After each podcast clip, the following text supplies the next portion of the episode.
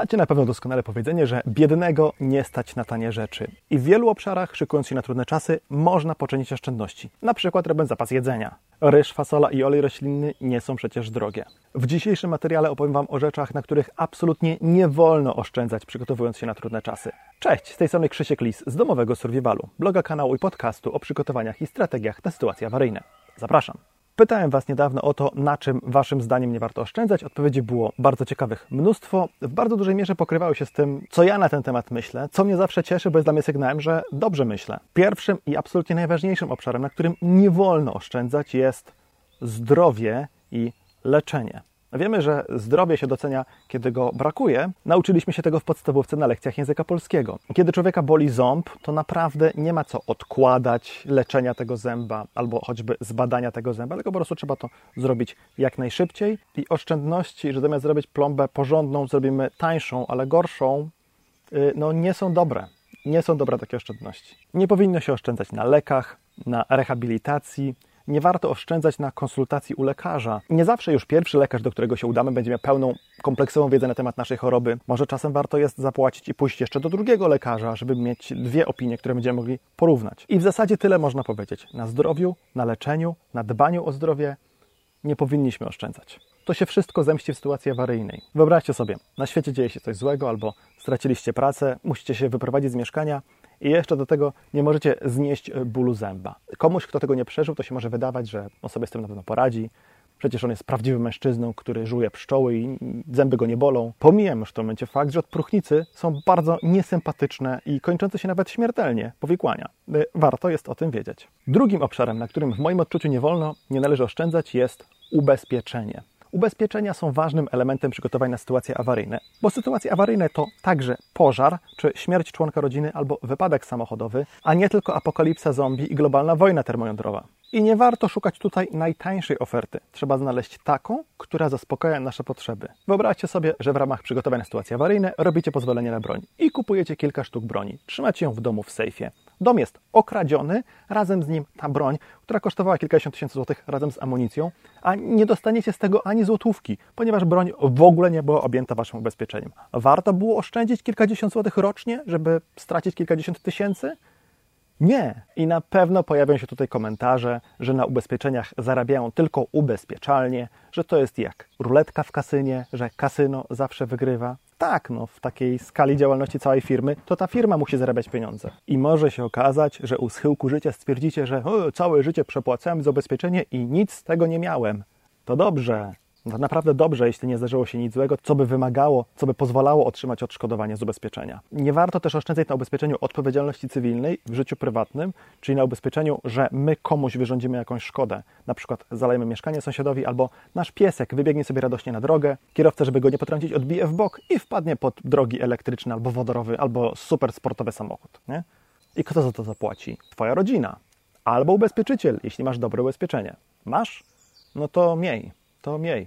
Uważam, że w tej kategorii również mieści się ubezpieczenie na życie, ubezpieczenie na wypadek zachorowania, ubezpieczenia turystyczne i kosztów leczenia za granicą. Koleżanka była w USA, miała tam atak kamienia nerkowego. Rachunek z, ze szpitala to było jakieś kilkadziesiąt tysięcy dolarów i ubezpieczyciel grzecznie ten rachunek zapłacił, ale poprosił o komplet dokumentacji medycznej. Gdyby się okazało, że to nie był pierwszy jej atak kamicy nerkowej, tylko któryś z rzędu i że zataiła to przed nim, chcąc zapłacić za ubezpieczenie mniej, bo nie zaznaczyła, że ma jakieś choroby przewlekłe, miałby pretekst, żeby się wyłgać i odszkodowanie nie wypłacić. Nie warto jest robić tego typu gównianych oszczędności. Kolejna rzecz, na której nie warto oszczędzać, to samochód. Przy czym nie mam tutaj na myśli kupowania samochodu, chociaż też do pewnego stopnia, ale przede wszystkim serwisowanie, utrzymanie samochodu w sprawności. To ma charakter w zasadzie no, fundamentalny. Jeśli samochód jest niesprawny, jesteśmy bardziej narażeni na różnego rodzaju wypadki. I nawet nie chodzi mi o to, że zginiemy, czy zginie pół naszej rodziny, czy ktoś stanie się inwalidą wskutek wypadku, bo nie zadziałały nam dobrze hamulce albo mamy stare gówniane opony. Jeśli nie dbamy o samochód, ryzyko, że gdzieś nim utkniemy, bo się popsuje, jest również większe. To może spowodować, że będziemy zimą czekać na pomoc gdzieś na końcu świata, albo tylko to, że nam się popsuje urlop, co skończy się rozwodem, a rozwód to też jest koniec świata, jaki znamy. Więc naprawdę nie ma powodu, żeby oszczędzać troszkę na wymianie oleju i zrobić go rzadziej. Jeśli chcecie na czymś oszczędzić, to oszczędźcie na usłudze, Nauczcie się robić to samemu. Nauczcie się sami wymieniać sobie filtr powietrza, filtr oleju, filtr paliwa. To nie są trudne rzeczy, a można na usłudze trochę zaoszczędzić. Kupić olej, kupić filtr, wymienić sobie samemu. Na tym można i na tym czasami warto oszczędzać. Nie warto natomiast oszczędzać na nierobieniu tego wcale. Jak chcesz oszczędzać na wymianie opon, to sobie kup opony wielosezonowe, a nie jeździ zimą na letnich. Natomiast jeśli chodzi o zakup samochodu, y, to myślę, że nie warto oszczędzać na y, różnego rodzaju systemach bezpieczeństwa, na poduszkach powietrznych, na tym, że sprawdzimy na przykład, że poduszki powietrzne w ogóle w samochodzie są, a nie, że mamy samochód po stłuczce, w którym zamiast poduszek są zaślepki, w których wystrzeliły napinacze pasów bezpieczeństwa i te systemy aktywnego bezpieczeństwa, które mają nas ratować przed tragicznymi skutkami wypadków, po prostu nie zadziałają. Na tego typu rzeczach nie warto oszczędzać.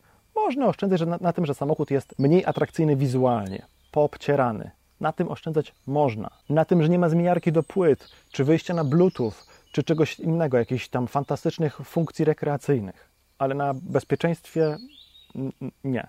Wreszcie nie powinniśmy oszczędzać na metodach uzdatniania wody. I to jest trudne, wydaje mi się. Z tych wszystkich aspektów może być potencjalnie najtrudniejsze, dlatego że sporo osób kupuje tego typu sprzęty. Filtry do wody, tabletki do uzdatniania wody wyłącznie na sytuacje awaryjne. I myśli sobie, to ja nie będę kupować filtra turystycznego, który usunie zanieczyszczenia mechaniczne i biologiczne, bo ja sobie po prostu zagotuję wodę w czajniku, a po zagotowaniu przeleję przez taki kuchenny dzbankowy filtr do wody. Albo zrobię na odwrót. Albo tylko przeleję wodę przez ten dzbankowy filtr, to już wystarczy.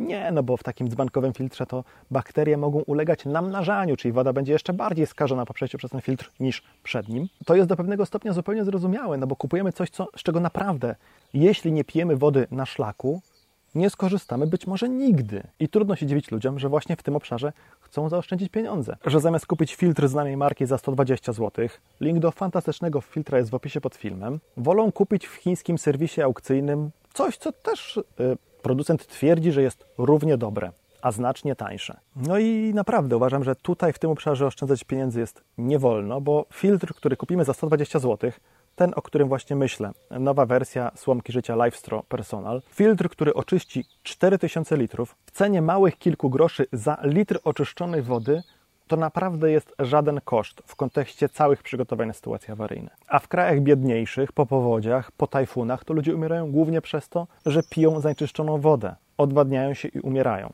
Może w Polsce byłoby lepiej? Pewnie tak. Czy chciałbym na tym oszczędzać? Nie. I uważam, że Wy też na tym oszczędzać nie powinniście aż się prosi, żeby nagrać odcinek podcastu, na czym warto oszczędzać, przygotowując się na sytuacje awaryjne. I aby go nie przegapić, gorąco zachęcam do zasubskrybowania naszego podcastu w tym miejscu, gdzie go słuchasz. I na końcu notatek do tego odcinka jest odnośnik do materiału o innym zagadnieniu o charakterze fundamentalnym, którego z całą pewnością nie warto pomijać. Także uważam, że dobrze byłoby, żebyście go teraz odsłuchali.